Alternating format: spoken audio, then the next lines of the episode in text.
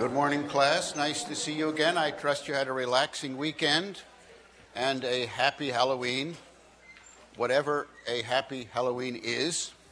Uh, you'll recall that last time we were talking about the process of cell transformation, and recall what I said was that transformation represents the conversion of a normal cell into a cancer cell.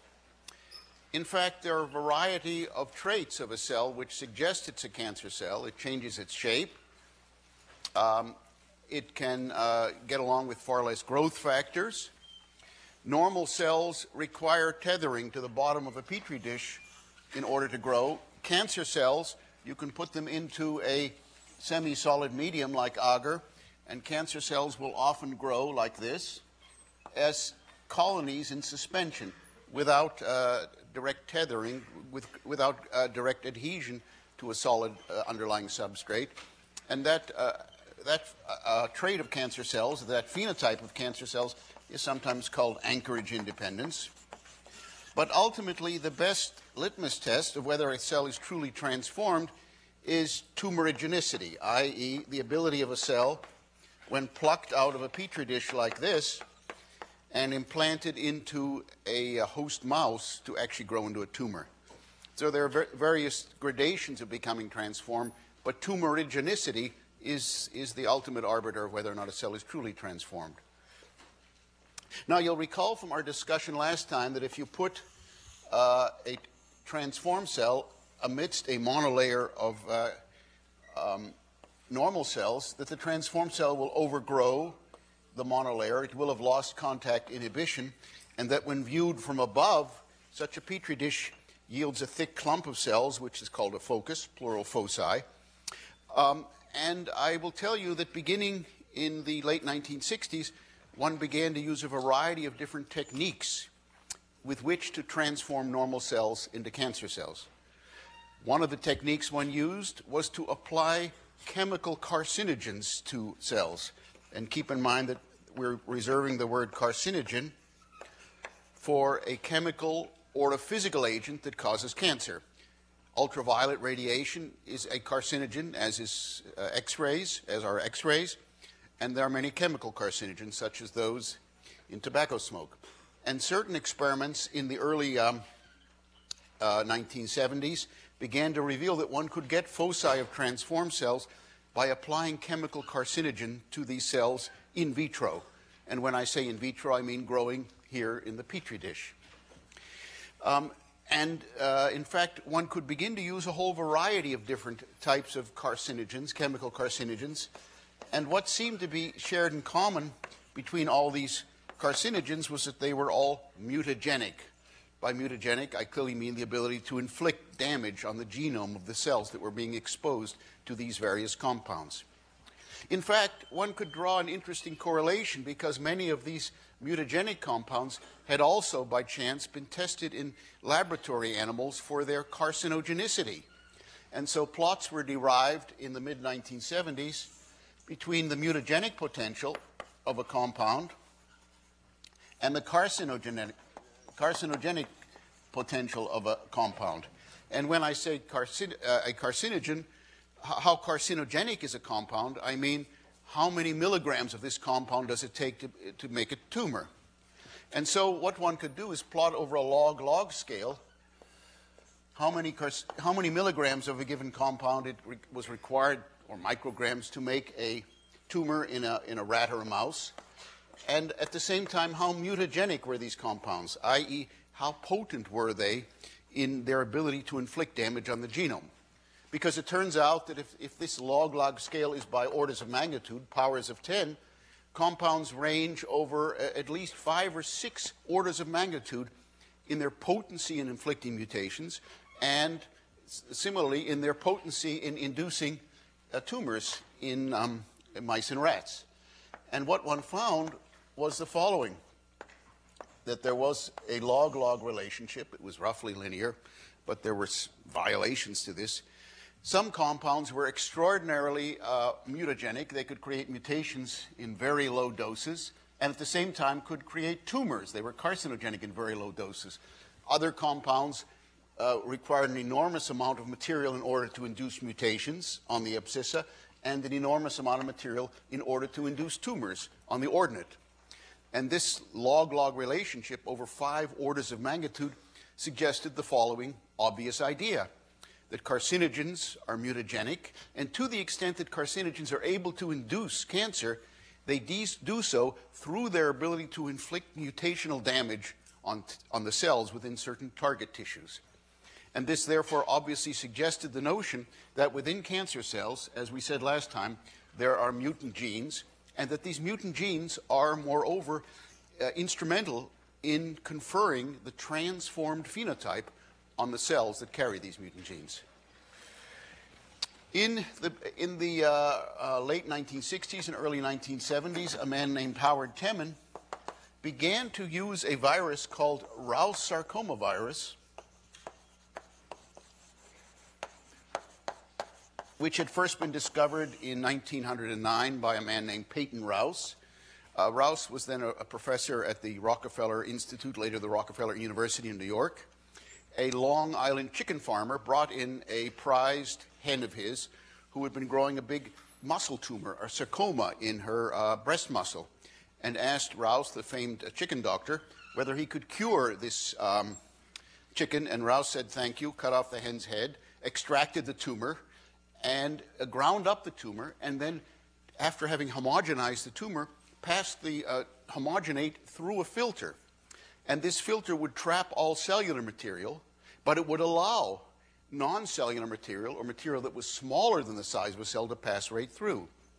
And so therefore Rous took the material that passed through the filter, which you, you can call the filtrate, and he injected the filtrate, which passed through the filter, into a, a, a young um, chick. And what he observed thereafter was that that chick soon came down with a uh, sarcoma in a period of some months.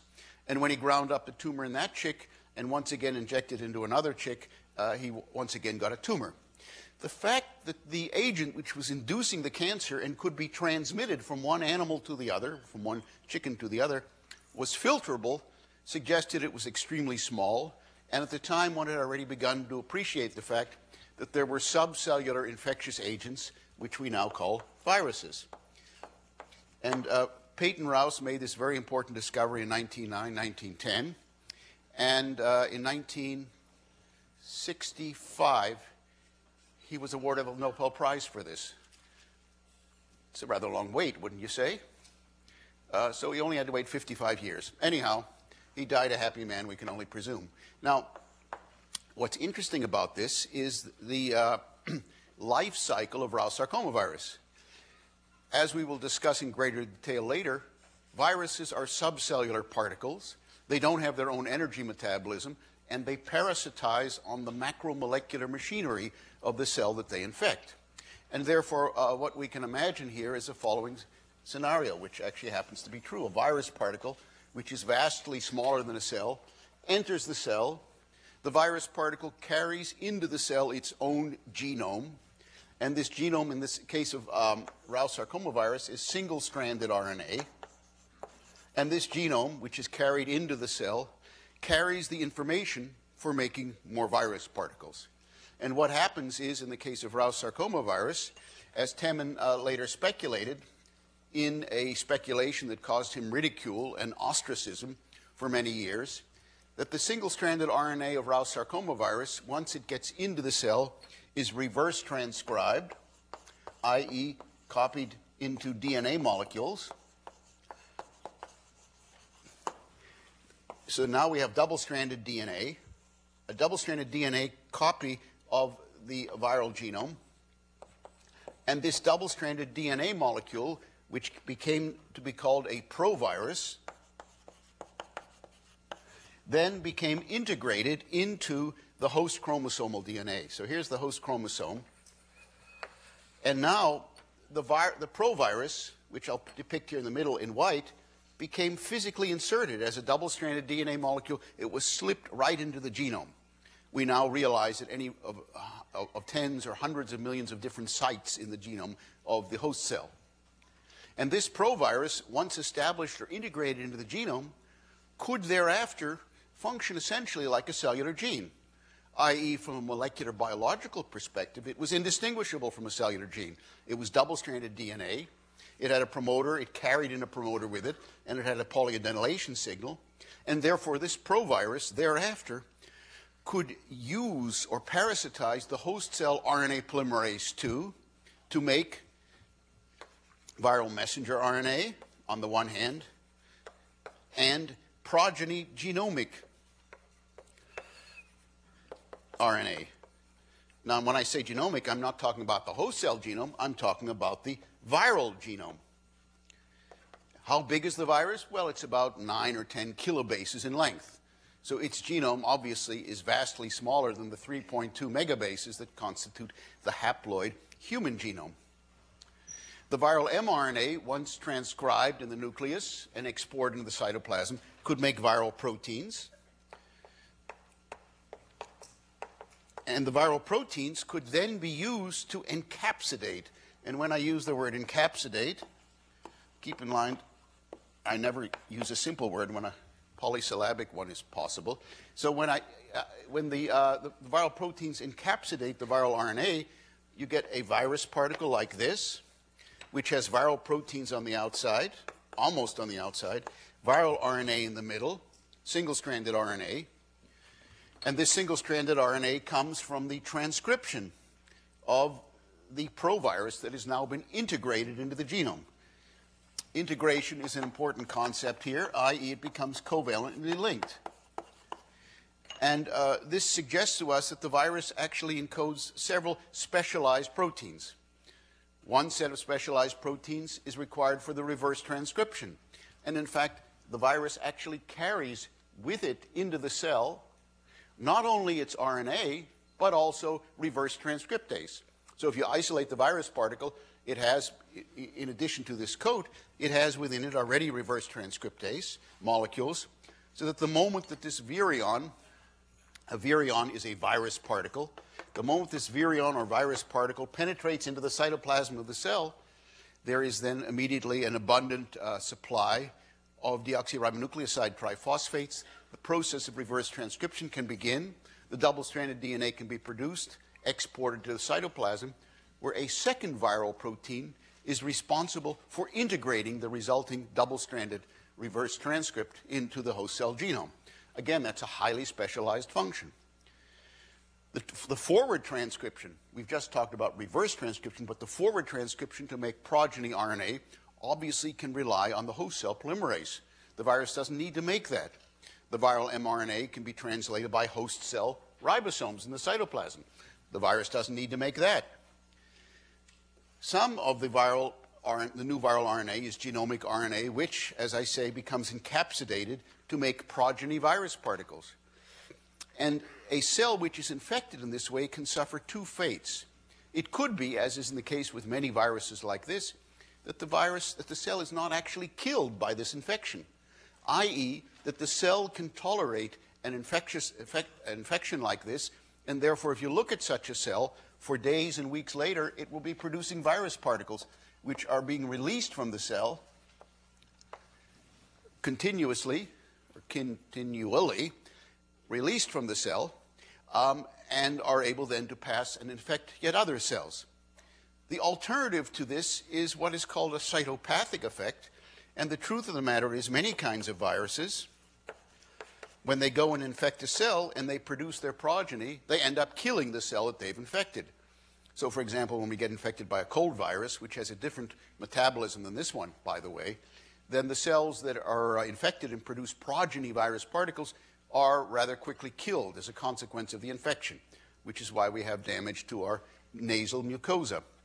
But in this case, in the case of Temin's uh, uh, virus, actually R S V, Rous sarcoma virus, that isn't the case.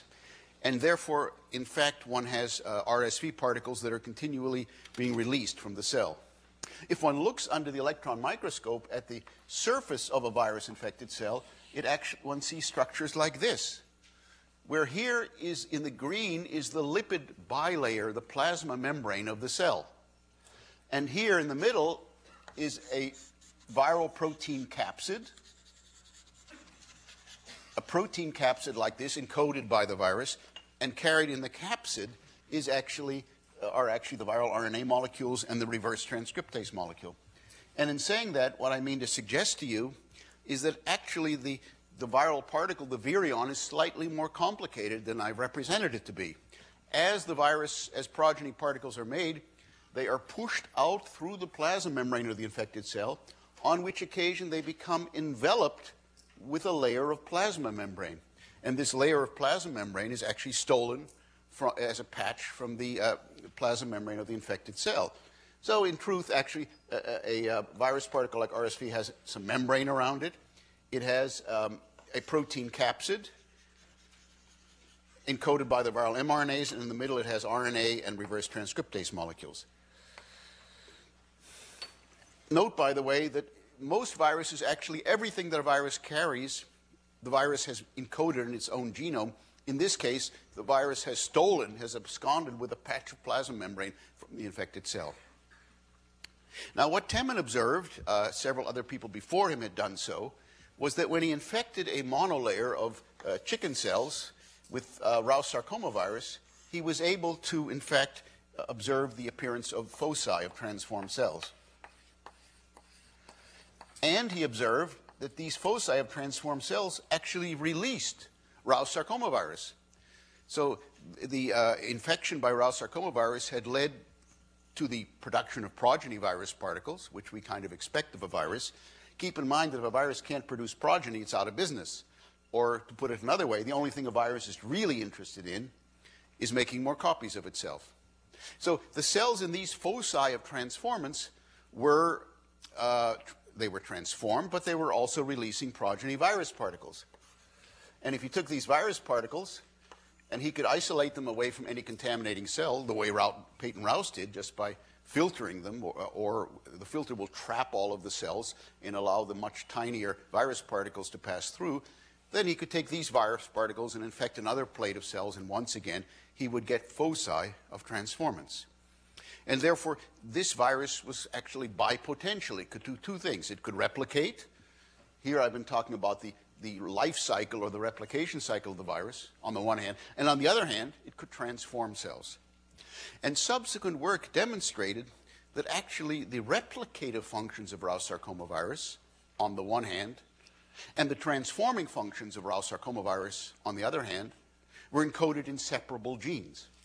For example, Um, Howard Temin was able to demonstrate, and others later, that one could get mutants of R S V that had lost the ability to um, transform cells but could still replicate perfectly well. And there were yet other mutants that had lost the ability to replicate but could transform perfectly well. And so there were two classes of specialized genes, one involved in replication, the other in transformation. In nineteen seventy-five and nineteen seventy-six, the laboratories of Harold Varmus and Mike Bishop at University of California, San Francisco, or U C S F as it's called in the trade, um, began to examine the origin of the viral transforming gene. Now, the viral, viral transforming gene, because it was assumed there was only one of them, the genome is so small, it only has about ten kilobases and only enough room for three or four or five genes in it, not, not a hundred or a thousand. The viral transforming gene came to be called SARC, S R C. And what they observed was the following. They made a radio-labeled probe which was specific for the SARC gene.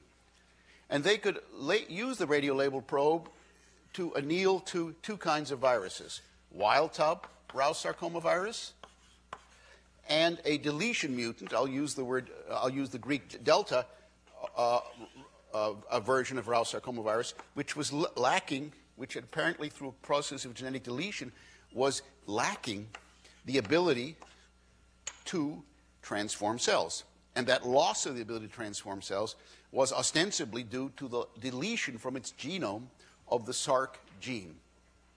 And what they observed is that the SARC, radio-labeled SARC probe, as one would have hoped, was able to anneal to this wild-type genome, but it couldn't anneal to the deletion mutant of R S V, which had lost the SARC gene through a process of genetic deletion. So, so far, so good. By the way, the fact that the SARC gene could transform cells led to its being called an oncogene. The term oncos in Greek means a tumor or a lump. An oncogene, therefore, was a cancer-causing gene. And therefore, Rous sarcoma virus possessed at least one cancer-causing gene or oncogene. Now, the mind-blowing result that happened uh, shortly thereafter was the following. People in the uh, Varmus Bishop lab began to look for the origins of the SARC oncogene of Rous sarcoma virus. It turns out that the vast majority of genes that have been in viruses, that are present in viral genomes, have been in viral genomes, as far as we know, for the last billion years. that is, we have every reason to think that the evolutionary origins of viruses can be traced into the distant past. It could even be the case, some people think, some perfectly sane people think, that this whole retrovirus life cycle that I've just told you about recapitulates one of the earliest stages of cellular evolution on the planet. People believe now with ever-increasing conviction, and keep in mind, class, people who are convinced of something are usually wrong in a loud voice, but people believe with ever-increasing conviction that the first cells on Earth actually had R N A genomes rather than D N A genomes, and that the invention of double-stranded D N A genomes in cellular life forms came later. And if it did, then the conversion from an R N A to a D N A state is uh, reflected in the modern uh, life cycle of Rous sarcoma virus and similar viruses, which, as you may know, have come to be called retroviruses, simply because they transcribe their nucleic acid backwards. So um, Varmus and Bishop were interested in the origins of the SARC oncogene that was carried by Rous sarcoma virus. I say, well, it probably the Rous sarcoma virus had antecedents which existed thousands and millions of years ago and carried the SARC oncogene. But the fact of the matter is the SARC uh, The, the Rous sarcoma virus had only been isolated once in the twentieth century when this very trusting um, and caring Long Island chicken farmer came into Peyton Rous hoping that Rous would cure his chicken rather than cutting the chicken's head off. So what happened then was the following. They used this radiolabel probe to look at the D N A of infected, R S V-infected chicken cells and uninfected chicken cells. So they probed the D N A of the infected chicken cells with this radiolabeled probe, and they probed the D N A with uninfected chicken cells, of uninfected chicken cells, once again with this radiolabeled probe. And what they, what they expected to find was the following. It's obvious. In uninfected chicken cells, you don't find any SARC, and in infected chicken cells, you do find SARC because the SARC gene has been brought into the infected cells by the infecting viral genome. Stands to reason, right? Shouldn't be any in the uninfected cells. After the cells are infected, now they have a SARC, at least one copy. They may have multiple copies of the SARC oncogene because I haven't really dictated how many proviruses should be in, I, integrated into the genome of an infected cell.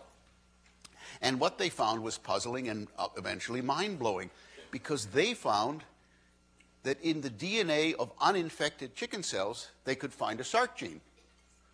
And these uninfected chicken cells had never experienced Rous sarcoma virus in any form whatsoever. And as a consequence, they began to develop a theory, a model, which turned out actually to be right on.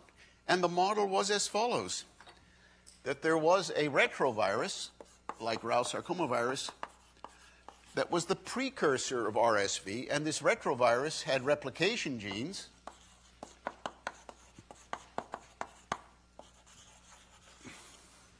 but it lacked a transforming oncogene. This retrovirus went into a chicken cell, and when it emerged from the chicken cell, it carried not only the replication genes but now the SARC oncogene. It had acquired a new gene which it could then use to subsequently transform other cells that it infected. And this itself turned out to be absolutely right.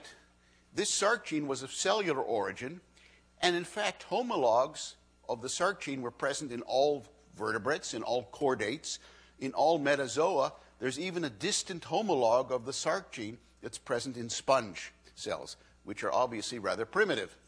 So this SARC gene is not of recent invention. It's been sitting around in the eukaryotic genome, at least in the genome of, of um, metazoa and, and even their precursors, for a very long time. It was kidnapped, picked up by the Rous sarcoma virus, and subsequently exploited by the virus to transform cells that it happened to infect. And this acquisition and activation of a gene was obviously a rare event because R S V, as I've just told you, was only picked up once, was only generated once. It didn't exist in nature, and Rous sarcoma virus was never seen to go from one chicken flock to the, to the other, like most infectious agents. The ecology of Rous sarcoma virus is not so much of interest to us.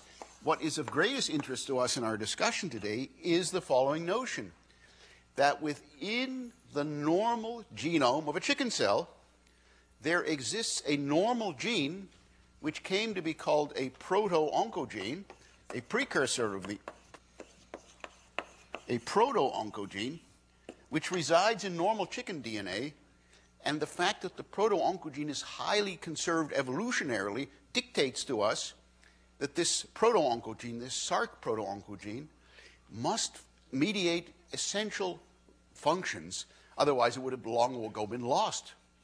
In fact, uh, just to repeat myself, virtually identical copies of the SARC oncogene, proto-oncogene, excuse me, lie, can be found in the genomes of all vertebrates. So a proto-oncogene is a normal cellular growth-regulating gene, which on this occasion became activated and subverted and converted into an active transforming gene, that is an oncogene. So the term proto in this case implies a normal gene which has the potential, under certain circumstances, to become an active oncogene.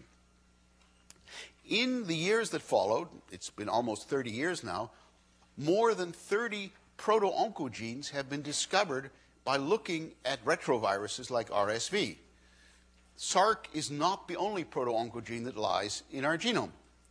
And therefore, we begin to appreciate on the basis of this that our genome carries a whole repertoire of these growth-regulating genes that, uh, when a uh, retrovirus happens to swoop in, can be activated into active oncogenes. They can be converted into active oncogenes, and thereafter they can induce cancer.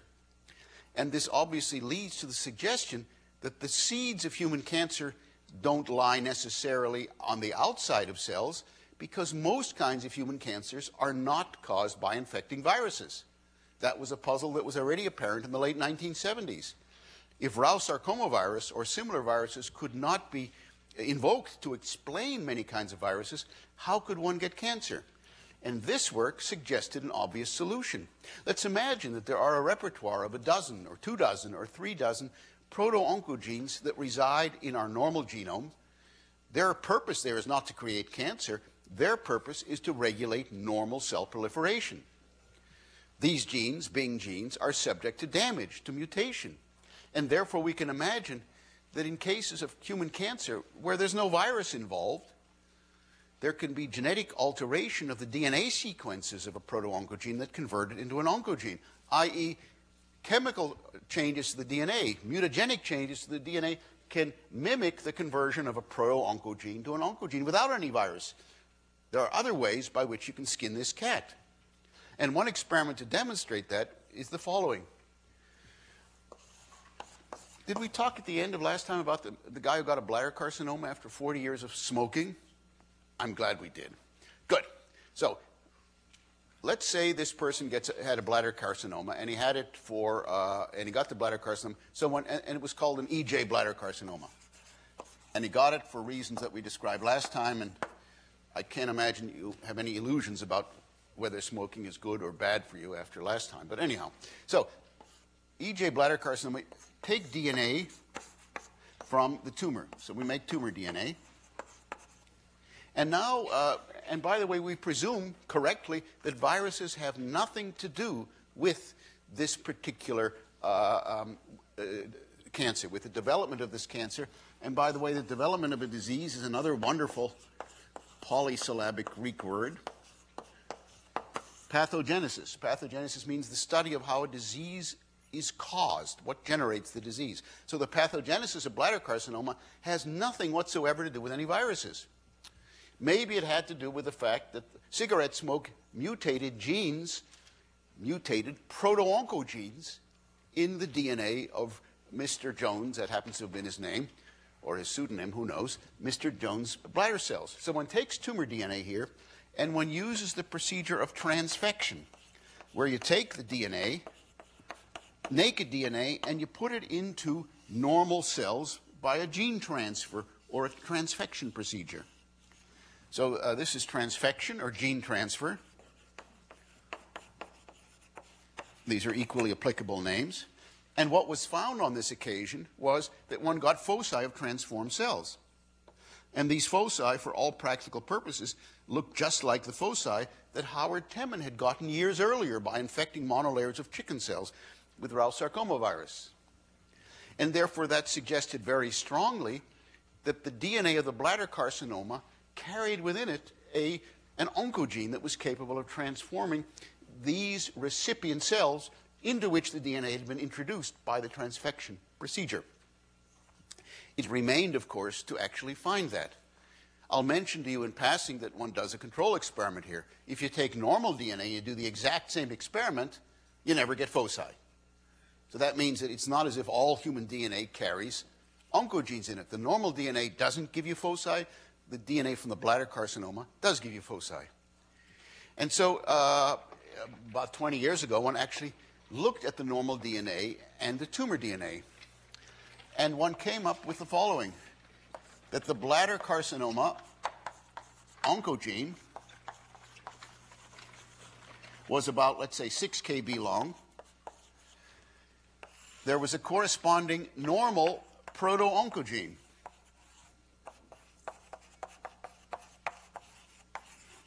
It was also six kilobases long. This was in normal D N A. This was extracted by cloning, gene cloning, from the genome of the bladder carcinoma. And having extracted it, one then began to look at how different these two genes were from one another.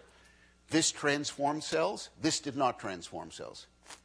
If one did restriction enzyme mapping, one found the identical array of restriction enzyme sites. So it was clear that even though these two genes, we can call the normal one a proto-oncogene, these two genes were structurally identical. They couldn't be absolutely identical because biologically they were behaving very differently.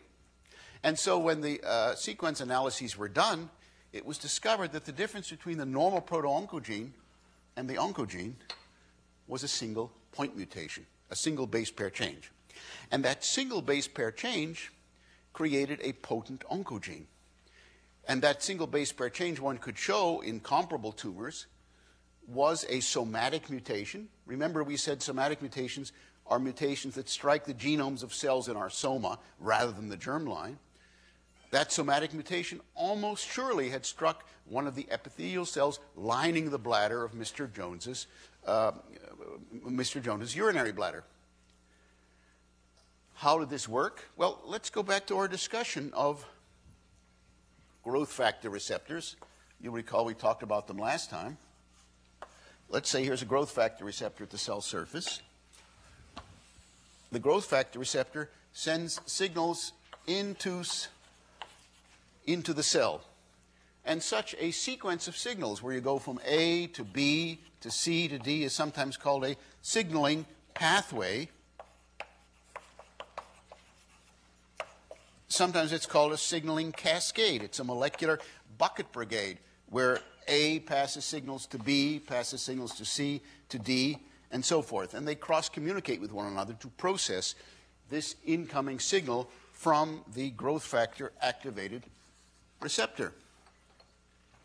Now, it turned out that the protein product of this, of the normal proto-oncogene and the bladder carcinoma oncogene, sat right down here in the signaling cascade, downstream in this signaling cascade of the growth factor receptor.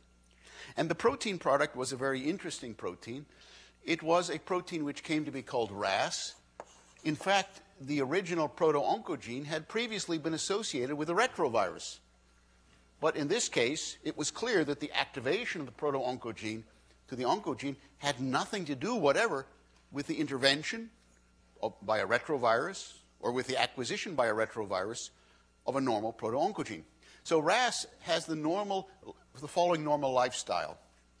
R A S normally exists in a quiet state, in inactive state. where it binds. So here's R A S, and while it's in the quiet state, it binds G D P, guanosine diphosphate, ribosine, uh, G D P. What happens then is that R A S, on occasion, gets an incoming signal from some upstream activator. And you can imagine what the upstream activator is from here. Keep in mind, I'm only focusing now on, let's say, component C of this signaling cascade. So an upstream activator comes in and impinges on R A S. And in so doing, it wants to switch R A S from a quiet to an activated state.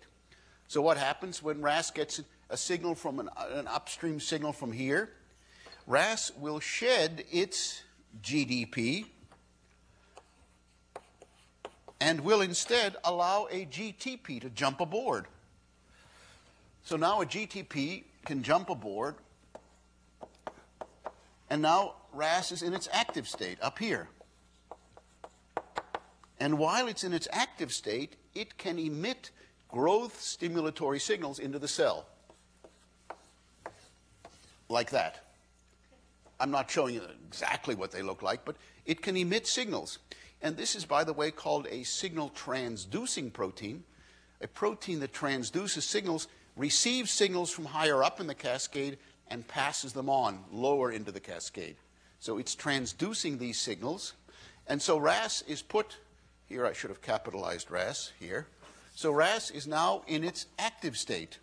It's received upstream signals, it shed its G D P, it's bound G T P, and while it's there, R A S passes signals on further downstream in the pathway. So if we want to relate it to the signaling cascade, and we imagine that R A S is component C of this cascade, it receives signals from B, and then R A S passes signals on to D. It's sitting in between them. It's an intermediary. It's a member of this molecular bucket brigade. Now, what happens is that R A S is in this active state for only a period of usually milliseconds. And after it's in a period of this active state and it's emitting growth stimulatory signals downstream for a period of milliseconds, R A S does something very interesting. It hydrolyzes the G T P.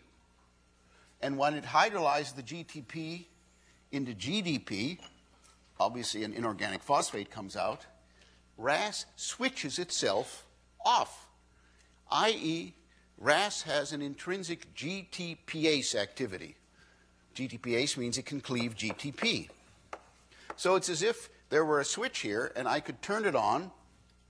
Well, I'm not going to mess with it since I still haven't figured out how the switches work, but it's as if there was a light switch here that I could switch on, and the lights would be on for a short period of time, and then the switch would automatically shut itself off. A negative feedback control to ensure that the period of activation of the R A S protein is only a period of milliseconds, and that the pulse of downstream signals that are released is finite, circumscribed, limited. It's only a quantum of signals that are released, after which occasion R A S hydrolyzes G T P and shuts itself off. It's a nice system. And it actually works because, as I've told you before, we go through ten to the sixteenth cell divisions with R A S proteins in our cells, and rarely, if we lead virtuous lives and listen to everything I said in the last lecture, do we ever get cancer. So what happens when the R A S encoding gene becomes mutated in cancer? That's another one of those questions that I'm really glad I asked, because what happens is that the ability of the G T P ase activity to function is knocked out. The G T P ase can no longer operate, and therefore the ability of R A S to shut itself off by cleaving G T P down to G D P is now compromised. And as a consequence, R A S is trapped for extended periods of time, for minutes and hours and maybe even days, in this excited signal-emitting config- configuration, on which occasion it sends out a continuous flood of uh, uh, signals. In fact, we now know that the point mutation, which happens in the gene here, and is seen, by the way, in about twenty percent of human cancers that have virtually identical point mutations, those, that point mutation is in the G T P ase domain of the R A S protein that is normally responsible for cleaving G T P into G D P. So now we can begin to get a, a very concrete and specific uh, understanding and insight into the mechanism by which a point mutation, a somatic mutation, can have a dramatic effect on the ability of a cell to grow.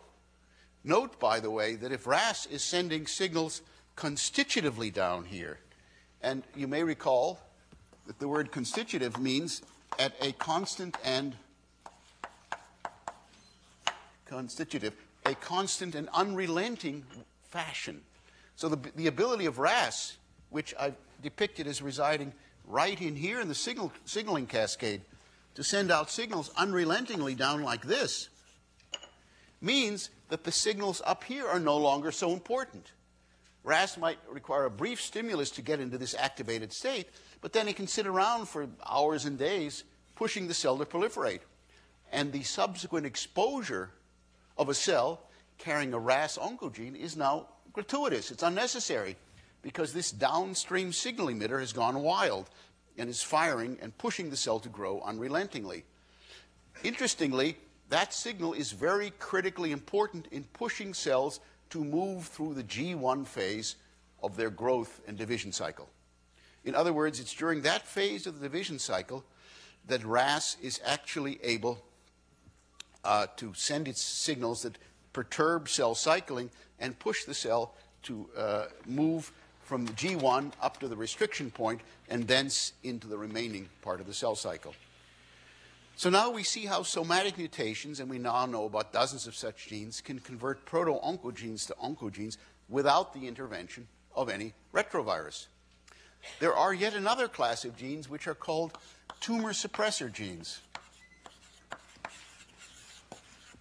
And these tumor suppressor genes operate in exactly the opposite way as proto-oncogenes and oncogenes. The proto-oncogenes and the oncogenes, from what I, I've uh, told you, you can imagine, are functioning analogously to accelerator pedals on a car. They push the cell to proliferate, and when you have a cancer, the accelerator pedal gets stuck to the floor. In other words, it's no longer well regulated. The tumor suppressor genes work in an opposite fashion as a braking system to slow down cell proliferation. And as such, tumor suppressor genes operate to counteract and counterbalance and limit the growth stimulatory signals that are coming from the R A S uh, gene and other growth-promoting genes. So there's two sides to the coin. Indeed, as you can imagine from circuit theory, any positive signal must be counterbalanced by a negative signal so that you end up having some kind of physical balance that is compatible with normal biological function. So these tumor suppressor genes are normally functioning as brake brake linings of a cell, if you will, and that also describes how they become involved in cancer. The mutation that struck the R A S gene caused a hyperactivation of the proto-oncogene. The proto-oncogene was hyperactivated, and now it began sending out an unrelenting stream of growth stimulatory signals. As you can imagine, as it is intuitively obvious, in the case of tumor suppressor genes, when they became involved in cancer, what, what kind of mutations affect them? Inactivating mutations. So there's a very interesting gene. It's called the retinoblastoma gene. And the retinoblastoma gene, retinoblastoma is a rare eye tumor of children. Happens about once in twenty thousand kids. And the retin- retinoblastoma gene, if you look at the retinoblastoma gene in the genomes of tumor cells, these are eye uh, cells that form the, the precursors, the rods and the cones and other neuronal cells in the, in lining the retina. Here's the normal retinoblastoma gene, and it's one hundred ninety kilobases long. So it's a pretty nice sized gene. It's not the biggest, but it's not the smallest. If you look at many retinoblastoma tumors, what you find is that there are major portions of the gene that have been just deleted. Here I'll show you one deletion. Here's another deletion. Here's a third deletion. Sometimes the whole gene is deleted and cut out. Obviously, such deletions are not enhancing the function of the retinoblastoma gene. Obviously, they're wiping it out. And therefore, we can begin to imagine that the way the tumor suppressor genes are recruited into the process of forming cancer is through their elimination rather than through their hyperactivation. In fact, as you might also imagine, a cell which has the following genotype, R B plus, R B minus, actually grows normally. Why? Because one of the two alleles has been inactivated, the minus, but the other allele is still, is still uh, active and still functional and still able to create an adequately functional brake lining. Only when a cell becomes R B minus like this, homozygous minus, does it begin to grow uncontrollably, because now it lacks all ability to manufacture the normally required brake lining. And this begins as well to explain certain kinds of hereditary cancers, because in certain individuals, they inherit a defective allele of the R B gene. And therefore, at the moment of conception, they have the following genotype. Well, you'll say that's all. That's fine, because each of their cells has a wild-type copy of the R B gene and a, and a mutant, defective copy. And the wild-type copy, as you will correctly say, suffices to template, to orchestrate, to program normal cell behavior. Why do they then get uh, retinoblastomas? Because the surviving wild-type gene, or the gene copy, the wild-type allele, can be lost with a certain finite probability per cell generation through chromosomal mistakes, accidents, or through crossing overs. And so roughly in one in ten to the six cells, one has an event, a genetic accident, which causes the accidental loss of the surviving R B allele, leading, R B wild-type allele, leading now to a genotype that looks like this, homozygous mutant or homozygous inactive, and now a rare cell in which that has happened now begins to proliferate uncontrollably because of the absence of the uh, R B brake lining, which is normally required to, um, to uh, control cell proliferation. By the way, I'll tell you in passing, without describing the gory details, that the R B protein works at the end, at the restriction point. Did we, we talked about the restriction point last time? You remember? The R B protein actually prevents the cell from advancing through the restriction point gate unless it becomes inactivated, and then the cell can sail through into the rest of the cell cycle. In cells that lack the R B protein, the guardian of the restriction point gate is no longer there, and therefore the gate is held open, and cells can sail all the way through G one in an unimpeded fashion without the R B protein standing at the restriction point gate and saying, advance no further unless and until certain conditions have been uh, um, satisfied.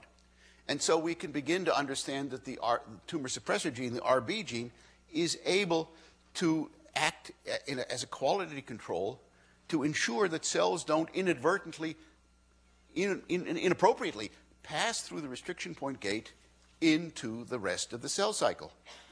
And by now, there are forty or fifty different kinds of tumor suppressor genes that are found to be inactivated through various mechanisms in human cancers. This was only the progenitor, the, the, the harbinger of those.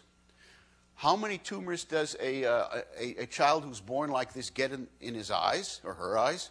Well, it might get two or three or four in both eyes, but that reflects the fact that there are maybe a million or two million cells in each of the retinae which are susceptible to this loss of the surviving wild-type gene copy. Having heard all that, you will ask me, well, why don't they get tumors all over the body, since it is the fact that the R B protein regulates the restriction point gate in all cells throughout the body. So therefore, why isn't a child who's born constitutionally, whose genetic inherited makeup is this, why isn't a child like this sensitive to developing tumors all over his or her body?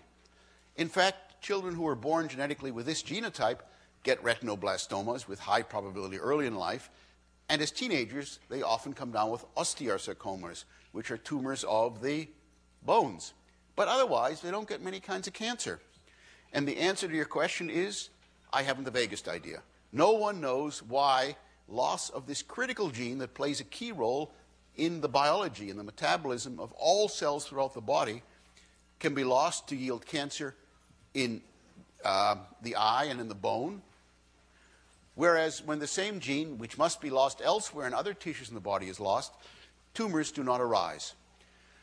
And on that puzzling note, uh, I wish you a pleasant day, another happy Halloween, and see you on... Oh, yes, tomorrow is uh, Election Day. Don't forget to vote. And remember what the mayor of Boston once said, vote early and often.